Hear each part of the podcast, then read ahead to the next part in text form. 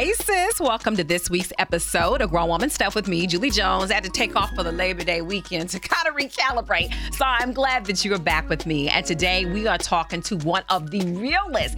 Ever since she came to this market, we met and immediately clicked. She embraced me. She was real. She not only cares about what she does at her job, but she shows up authentically and the full agency of who she is. I'm talking about KSHB's Dia Wall. She's part of what I call the Soul Patrol. And as her and Kevin Holmes bring the real to the news, and I love it.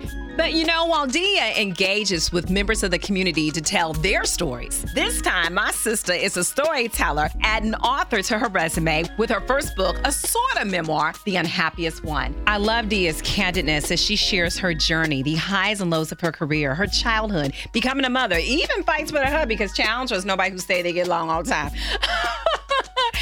let's be real, you can get to a place and feel you have it all, what you've been looking for, and still there's some emptiness. So it's good to hear Dia discuss that and finding her sweet spot and where her joy truly comes from. Sidebar, sis claims she ain't a preacher, but we might need to pass the offering plate because she does give a sermon. So lean in for this wonderful conversation with my girl, KSHB 41's Dia Wall. It is time for this episode of Grown Woman Stuff with me, Julie Jones. I just talked to another grown woman, and you know her, my girl from KSHB. Not only is she an award winning journalist, wife, mama, too, but now we can add author to her resume. It is Dia Wall. What's good, Dee? What's up? What's up? How you doing? Doing wonderful. We are talking to my friend who has the most poppiness, natural, bouncy curls ever on the screen. All your natural graciousness on Channel 41. What's been good, Miss Dia? Man, nothing much, dude. Just trying to stay level like everybody else yeah. in this crazy world and, and put some light and some positivity out there. Which brings me to I'm so excited about this next chapter chapter for you. The Unhappiest One, your book that's coming up. We're gonna talk about the book, but D, I gotta say, you've been an open book, no pun intended. You've talked about life as a mom, I saw your story about nursing, you know, in the room, not literally in the room with President Obama, but kind of in the room with President Obama at the time. Like, you know what I mean? You didn't pull it down, he talking like, hey, but deal with that, you know, the public. What has been the biggest lesson you've learned on your journey? You know, the biggest lesson is that no matter what happens to you, you get to control how you respond. And that sounds like really evolved and mature of me, but that's something, Julie, I had to learn over time. And I say these are like hard fought truths for me. That's what I've had to learn, you know, good, mm-hmm. bad, and different when I feel like I'm killing it and at the top of my game, or when I feel like I'm in the lowest points that I could possibly be in. I think it it took me looking at me. So mm-hmm. often the easy thing to do, no matter if you're happy, sad, frustrated, is to think that there's something external, you know, mm. that's to blame. And the the lesson that I had to learn was no, Dia, you're not always right. Sometimes you need to check your own heart. Sometimes you need to check your priorities. You know, where are you looking? Are you looking up or are you mm. looking down? And so I think that um, that was what I had to learn. It was mostly that I had a lot more control and agency than I thought I did or appreciated that I did. And sometimes we don't see that, right? Like we suffer from imposter syndrome. Like we don't think we have the ability to own who we are, step up into our space. And I know that has to be something, particularly in the media industry, and you're on TV. So I know that's a whole nother ball game. How did you become a news anchor? Let's start there, Dia. I've always wanted to be a journalist. Okay. Uh, my mom is a news junkie, full confession. So she would watch one network in the morning, one at like five or six around dinner time, and then a different one at 10. And I used to say, Mom, why do you watch all of them? She said, I watch all of them and then I decide what the truth is. so okay. to this day, yeah. that's my news philosophy, right? I consume a lot of different things. And then I boil that down to okay, I've gotten these different perspectives. Here's what I believe is the most authentic version of truth. How should I respond from there? I've always wanted to be a journalist. 60 Minutes was my jam. I actually used to record it on those old school VHS tapes. And uh, grown women don't know what we're talking about on that one. Uh, okay. I would watch it back. And I just remember there was a story Ed Bradley did on the boat people who were coming in through the port in Miami. And these are folks literally going across oceans on these tiny mm. little boats just to get to America, to get a shot at freedom. And he's doing the story. And one of the the founding principles of journalism is you report on the story. You don't become the story. And these people are trying to get out of this boat because they finally see the shore. Ed bradley julie walks out there and starts helping people out of the boat. And i'm like mom mom is he supposed to be doing that? Is he supposed to be doing mm-hmm. that She's like just watch. And the whole first part of that story started with him talking about this is a huge problem. It's illegal immigration. They need to crack down. All these different things so the first three to four minutes of this piece, I'm like, oh my God, these people are breaking the law. No, no, no, no, no. And my mom said, what do you feel? Wow. And I, it sounds crazy, but like small moments can really direct your life in a way. Mm-hmm. And I said, Mom, there are babies out there. She was like, What do you feel? And so my mom's like tagline in life has always been, I think what you think it didn't matter what the law was to me watching that mm, story. Right. What mattered is this man saw people in distress and was able to go out there and respond. Not only was I educated on what the issue was, but I was educated on how we collectively as a country could respond. And I was nine years old. I remember it like it was yesterday. I mean, I have goosebumps telling that story now. But I say that to say mm-hmm. I've always wanted to be a journalist, Julie. I've always loved telling people stories. And for me, it's special when you can look up and see somebody who reflects you, somebody who talks like you, somebody who laughs like you, yes. somebody who knows the same holiday customs that you do. And for a lot of folks who are not minorities, they don't know what a treasure it is when that happens. And so, yeah, man, all I ever wanted to do mm-hmm. was tell stories. That's amazing that you knew what you wanted to do so young. The seed was planted. Obviously, you are definitely gifted in that. I love watching Soul Patrol and KSHB Girl. but started from the bottom. Look, now and here. now you're here. And that's what a lot of people don't see because we see the glitz and glamour of TV. Your outfit is fly, the hair just, you know, I had to text you when they are like, girl, your hair is shiny. What you pulling your hair? Makeup together. And even in the industry, there's different salaries for people, different aspects. But what do you think the biggest misnomer people have on the outside looking in about media and journalism and it being a life of glamour? I think it's twofold. I think it's one that we show up and we're like some sort of pampered princess, right? Mm-hmm. Um, I work with an S on it. I works. Okay. So the stories that you see me telling, I find those stories. The people you see me interviewing, I set up those interviews. The families you see me profiling, these are people I sit down with at their kitchen table.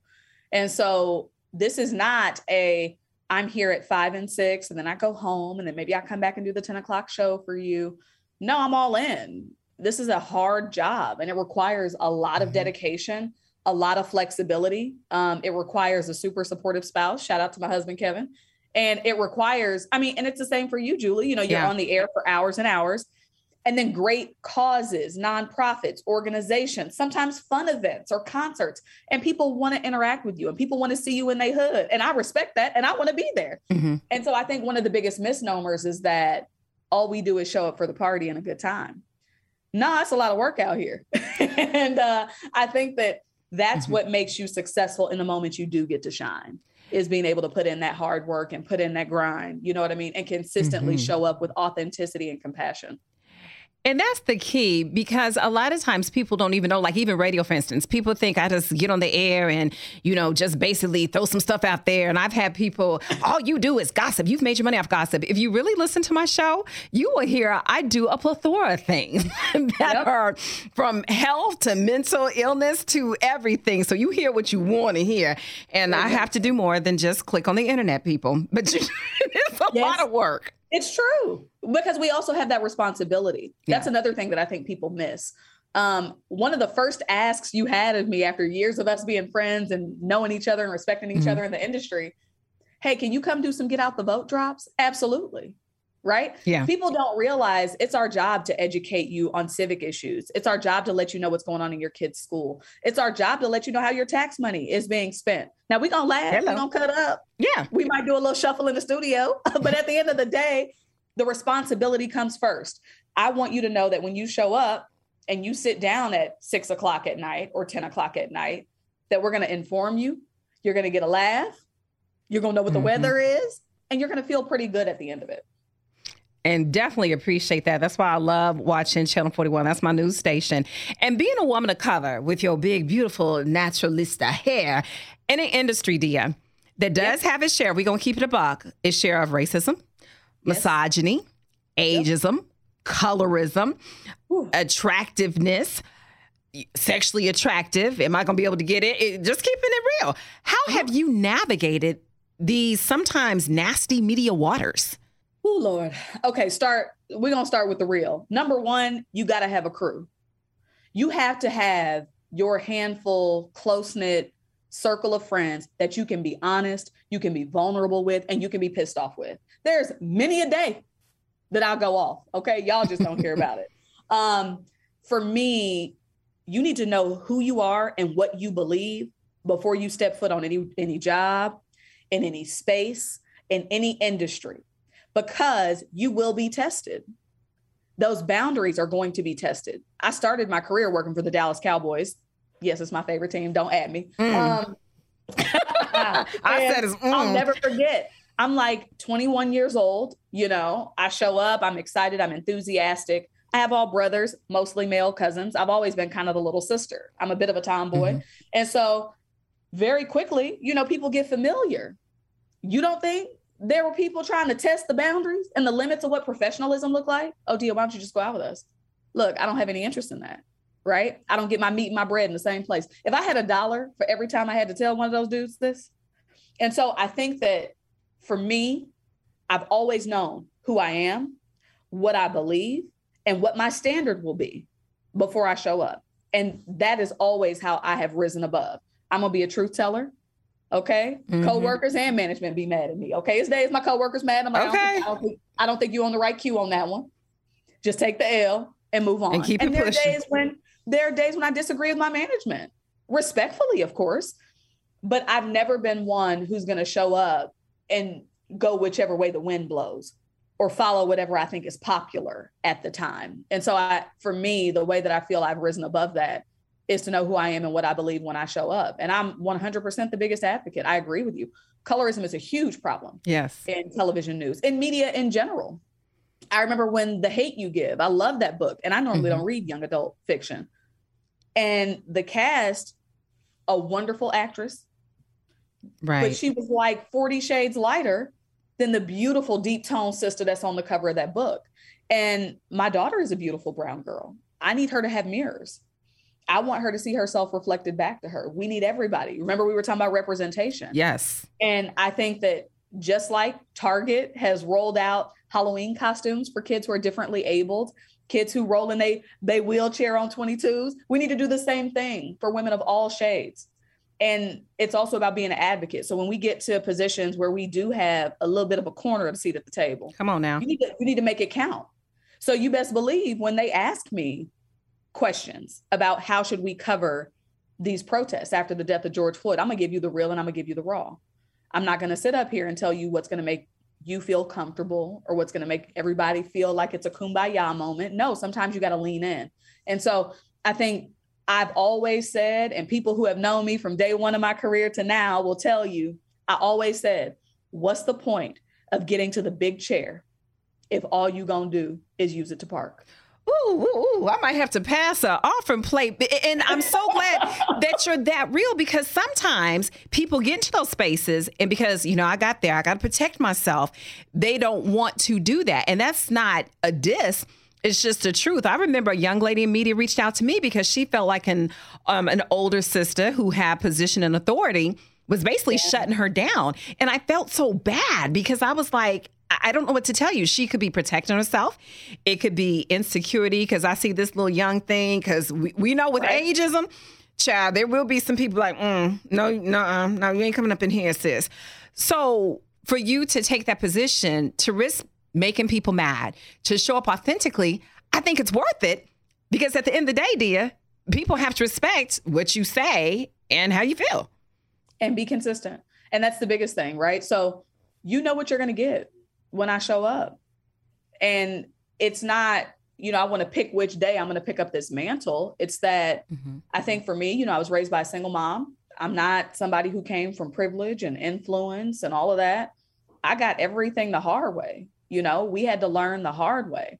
I was blessed to have a loving home and environment. My mom pushed me to do what I really wanted to do, not what I thought would be a check. Otherwise, I'd be an attorney.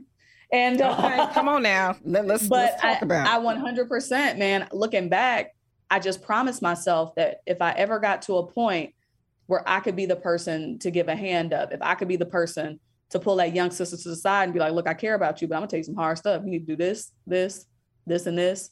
When you do this, this is how they think. You know, you mm-hmm. have to, you got to pass that wisdom along. Because I was that young sister you talked about. You know, my first internship, beautiful black woman there. And I just knew she was gonna take me under her wing. She had no interest. Oh, child. None. Come on. And so Dia will not show up like that. You know, um, I want to be a resource. I want to be somebody who pours in. I don't want to be somebody who shuts folks out. Mm-hmm. And that takes a lot of not only security and who you are, but maturity and good fruit. And I'll be honest, you know, I wasn't always like that. I remember a girl was like, Oh, I want you to be my mentor. But I didn't feel like at the time, I was still a knucklehead. I was still in the streets, even though I was on these airwaves part time. I didn't feel like I had what it took to lead her. And I think that's a mistake because we have to show up in our story, even the ratchetness of it, because there's somebody that can glean. Yes. And the, I think, again, particularly Black people, we have been coached with like that Bill Cosby thought process of like, you got to be perfect.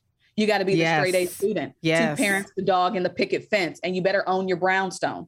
And so I think that we've all kind of received bits and pieces of that of that i would almost call it like the generational curse that you have to be the perfect person to show up and a lot of that is what kevin and i try to buck particularly when it comes to the evening news i can't tell you we get emails at least once a week julie from somebody saying I didn't know the news was like this. And I'm like, like what? What do you mean?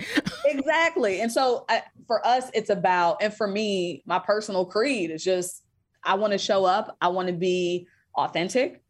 I want to be transparent and I want to be accessible because you're right. It takes all of us. And most of our parents was in the streets too. They just don't want to tell us. Look, I know my son. Well, and now that he's older, he know a little. He knows a little bit, so he'd be like, "Oh, oh, really? Oh, that was your temperament? Oh, that was you? That was you?" yeah because I see a little bit. Sometimes, sometimes he'll do something. You'll you'll learn this with your kids, dear. They will do something or say something. People like, oh, oh. We know where they got it. I know where you got that. Honestly, I heard him going off on somebody one day. You're not just gonna tell me. I said, oh Jesus. So well. Well, he got it on both sides with that. I said, well, son. Well, well it's hard to be mad too, because in the words of the old folks, they got it honest. Yeah. So you be like, eh, okay. And I know that even though you all have fun, I love you and Kevin so much on the airwaves. It just really makes a difference. There's hard times we go through professionally. One thing I even heard Tamron Hall say, she was doing an interview with the late Michael K. Williams on dealing with the hater in your head. Like you can get 25 positive remarks, but that one negative thing that happened that day or that negative, crazy tweet or email can stick in your mind and you will repeat it. Have you ever been your worst critic when stuff like that happens to you? And how did you get through it? Yes. Oh my gosh. I don't think there's a woman listening right now who hasn't been that. And sometimes we don't even need the comment, the tweet, the post, or the text. It's us. We just yeah. do it to ourselves. Yeah. So my personal philosophy on that is real simple. I talk to myself the way I would talk to a friend. Mm. I wouldn't tell my friend, "Oh my God, why can't you just get rid of that last little bit of fat right there?" I would never do that. I wouldn't obsess about how hard she worked out or if she ate a Snickers for breakfast because she was running out the door. You know what I'm saying? Give the grace that you would like to receive to yourself. And we skip that a lot. Yeah, we get the haters and we get all those comments. You know what's funny? Uh, we are now in the age in our industry of like the clapback. Yeah. Um, some things I don't dignify with a response because it's not worth it. It's not worth it. And the other thing too, if you don't learn how to jump baby hurdles, you'll never crest mountains. Mm. And we all i mean we just skipped that part. And i think that's why it's so important for us to have those bridges that we were talking about right? From right. somebody somebody in the newsroom called me an old head the other day. I said oh really? That happened fast. But uh, when we do that? Listen, but you need that. And i say that because um the conflict and the resolution skills and learning how to deal with people being overly critical of me when i was a mm-hmm. young woman in sports now it affects me so much less than it did then. Oh, that's good. And so I would I would coach my young ladies out there who want to get to the status that you had, Julie, grown. You have to learn how you want to respond and how you want to show up to those small offenses. Mm-hmm. Because that's how you learn how to tackle big ones. For example, like you do in marriage. All right. no, that's that's real. Cause that, yeah. I mean, you got to You have to be able to. And so, like, I used to get some real hateful ones um, when I first started, and I mean, it would just, it would debilitate me, and I would be so terrified, and I would mute myself, and then I would wonder how I was going to show up the next day, and how I was going to have my head held high, and all I did was I kept showing up, and I kept working hard. And what you will Mhm. find is sometimes the very people who are so critical and so hateful Come on now. Become the very people who are reaching out to you saying, How do I get to be where you are? Number one, get off the keyboard. But that's a story for you. Oh yeah, because dealing with the public has shifted. You know, you spoke Yes. about what happened early on with you. Like you used to get the nasty emails, occasional phone call. I can remember those, Dia. I, I can remember some of the hateful, and even though you know we are women who say we love women, I've Oh, had yeah. some nasty things from women. And, you know, I can't believe. Are you educated? And you know, and I could go down my. I can. I can throw you my degrees if you want to. you know, Hello. trust. I, Hello. I got the council check to show it. Um, but there's been things where men kind of got in got into the mist and i would be i would be horrified like if my brother or husband start having a girl fight with a woman. Like i would really be like snatch them myself. I'm gonna tell you that. Mm-hmm. But i do think it's what you say learning to pick your battles. Every now and then you know i might make a little time but i'm, I'm gonna come respectfully and in a way that it either make you pause or you just gonna be so mad you're gonna have to stomp off or key me back real hard especially during Yes. the political season. But I think to be unbothered, you always have to remember your day was going great before that happened. And at the end of the day, you're going home back to being yourself. So you really have to learn to separate it. yes. Yes. I think that that took me a little time. Mhm. Um, and one of the things that I'm I'm real big on is what you do is not who you are. That's powerful. You know, I think so often, man, we get caught up in that. Like Absolutely. Beyonce is Beyonce at the concert, certainly, but she's mommy at the house. Yeah.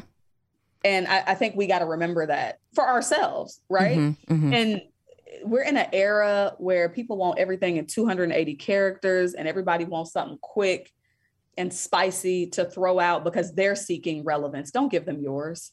And that would go for anybody. Amen. Do not waste the space, the characters, or the time. Because mostly, Dia, what I've learned, like people are like, oh, did you see this? Did you see this? Had to tell a friend, don't tag me in nothing ignorant like that. I really Uh-huh. don't care what they say. Because if you're not paying my bills on my street, Preach. I, I, I ain't got nothing for you. Because I'm going to go home. I'm going to sit in the corner of my couch, watch my ratchet TV, and I'm going to be cool.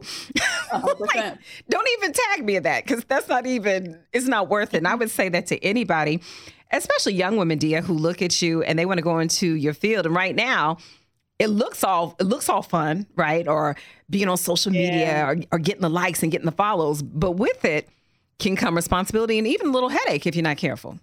Yes, 100%. The reason why I said know what you care about, know what your values are, is because the reason I got into this business was so that little girls, like I was at nine, will have somebody who knows where they are coming from and believes in where they're going. That's why mm. I'm here. So somebody's little hateful tweet is not going to stop me from doing that. You know, um, I want to be able to speak authentically when we have I mean, let's call it what it is atrocities and injustices that Mhm. happen in communities of color. I want to be able to show up. That's why I'm here. Because if I decide to put that mantle down, there's no telling who I'm going to be replaced with. And there's no telling if they're going to have that same value set that I have. So I'm going to keep on showing up, Julie. I'm going to keep on Yeah. showing up and let them stay mad. Yeah, just stay big man. And Dia gonna be chilling. She gonna put on a deep conditioner when she go home and her bonnet, and it's gonna Hello. be okay. May have a glass of wine too. Listen, Okay. And Beyonce wear a bonnet at home too. Don't get it twisted. So you know it. Know it. now, Dia, we have got to talk about your book, The Unhappiest One. When I saw this, I was so freaking excited because you're sharing your story with us. And I gotta be real, Dia. When I see you, I see joy, I see confidence, I see um, happiness, I see courageousness, I see someone who has set a moral compass and a standard for herself that is to be admired. Your success, that's tangible, the accolades. I could go on and on. But your book, The Unhappiest One, and I want to read something from a post you made. I'm a woman who got it all and realized it wasn't enough. This is my story, unfiltered. And I was like, whoa, share with us more about that.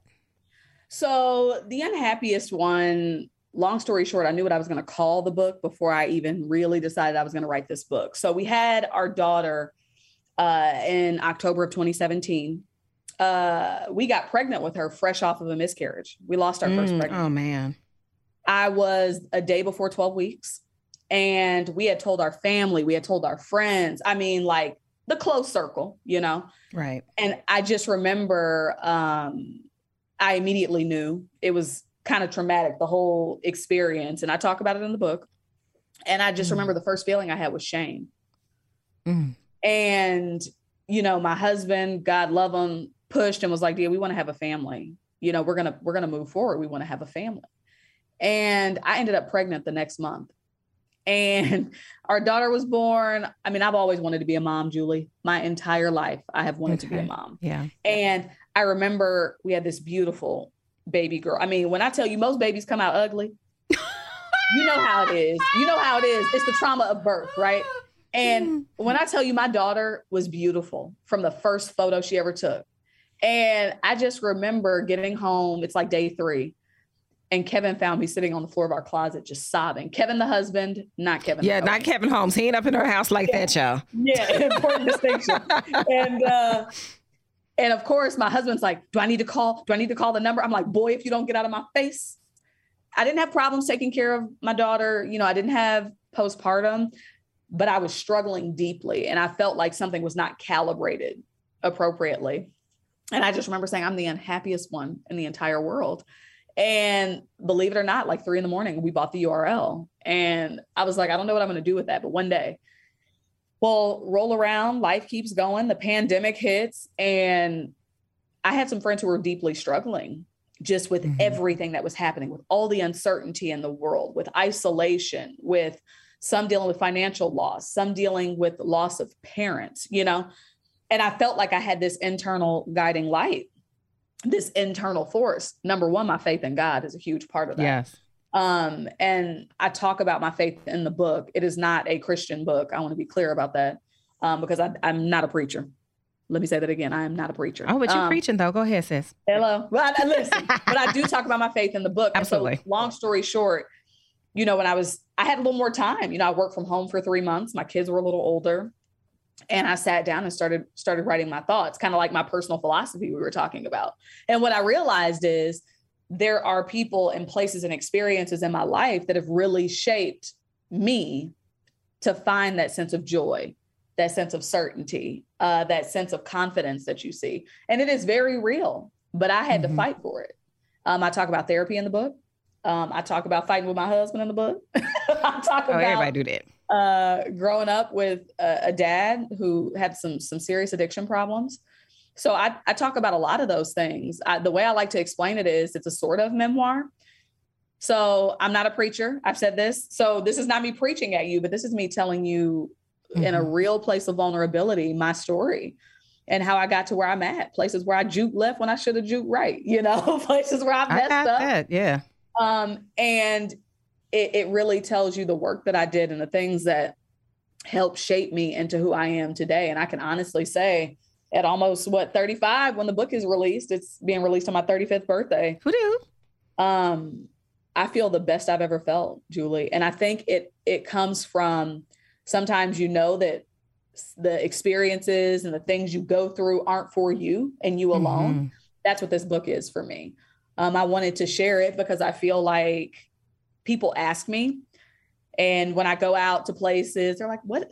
I don't understand. How are you always so up? And what's your secret for A or B or C? I feel like I've been giving some version of this story my whole life, particularly my career. Mm-hmm. And so this was a place for me to put it all down and and kind of mark this this place in time. But it really is how I fought my way back.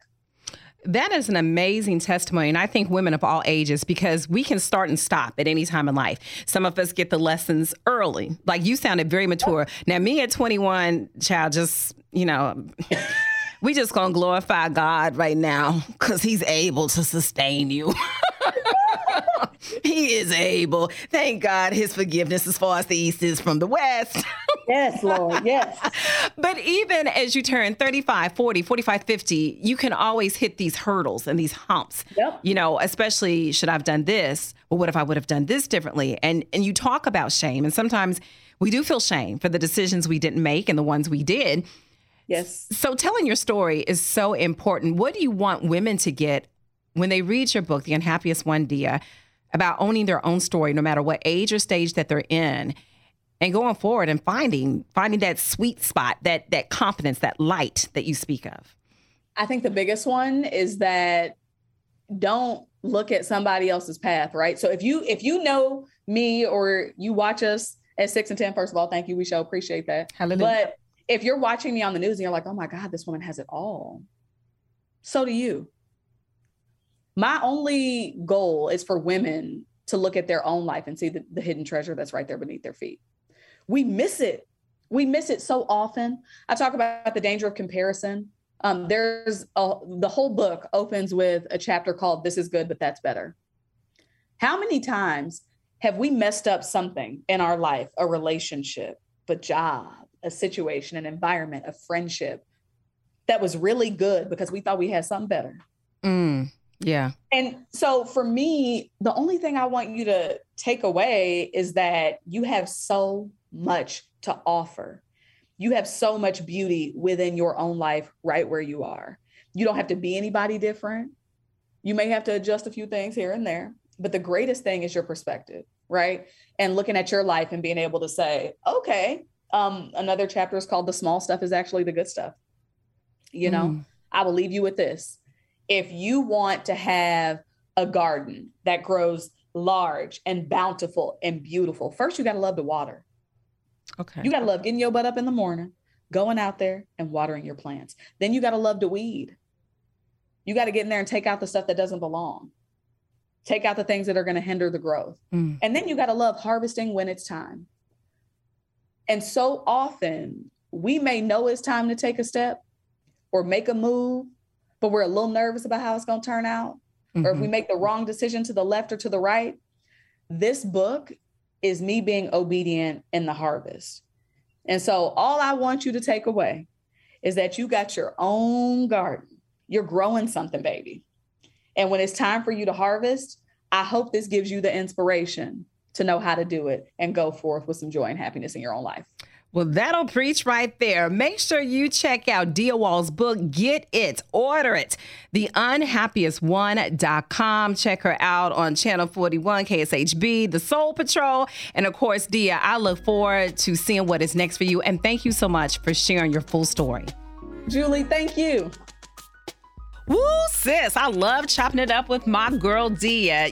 You see, we know the glam and we see the glory, but don't know everyone's story. That did rhyme, yes. But I hope this conversation inspires you to show up in the spaces assigned to you. That is one thing that I admire about Dia because as a woman and a woman of color, it would be easy for Dia to say, I'm here, I got my promotion, I got my bag, I ain't rocking the boat, I'm gonna be comfortable. But having the part, and not using our voice doesn't fully serve us well. Representation without power doesn't lead to transformation but it becomes simply a checkbox and a safety net for us. Now, Dia ain't coming in, blowing up the spot, acting a doggone fool, but her standing in her truth, knowing who she is, and speaking up for what is right, that's gonna change wherever she sets her foot, which can help the next sister along the way because it's not just about us. We all must be courageous wherever we are, showing up as who we are. And knowing Dia's story is inspiring, a reminder that we all have a story. We need to own it, tell it, because it is who we are. And we never know how our story will inspire someone else. And our stories confirm our journey in that, you know what? I'm A okay. We have our ups, our downs, we have our weaknesses and our strengths. Nevertheless, we are who we are because of our experiences. Well, sis, thank you for joining me for this episode of Grown Woman Stuff with me, Julie Jones. Be blessed. We'll do it again next week. Don't forget to check me out weekdays, 10 a.m. until 3 p.m. on KPRS Hot 103 Jams or at kprs.com. Music, Alpha Music Library, property of Carter Broadcast Group.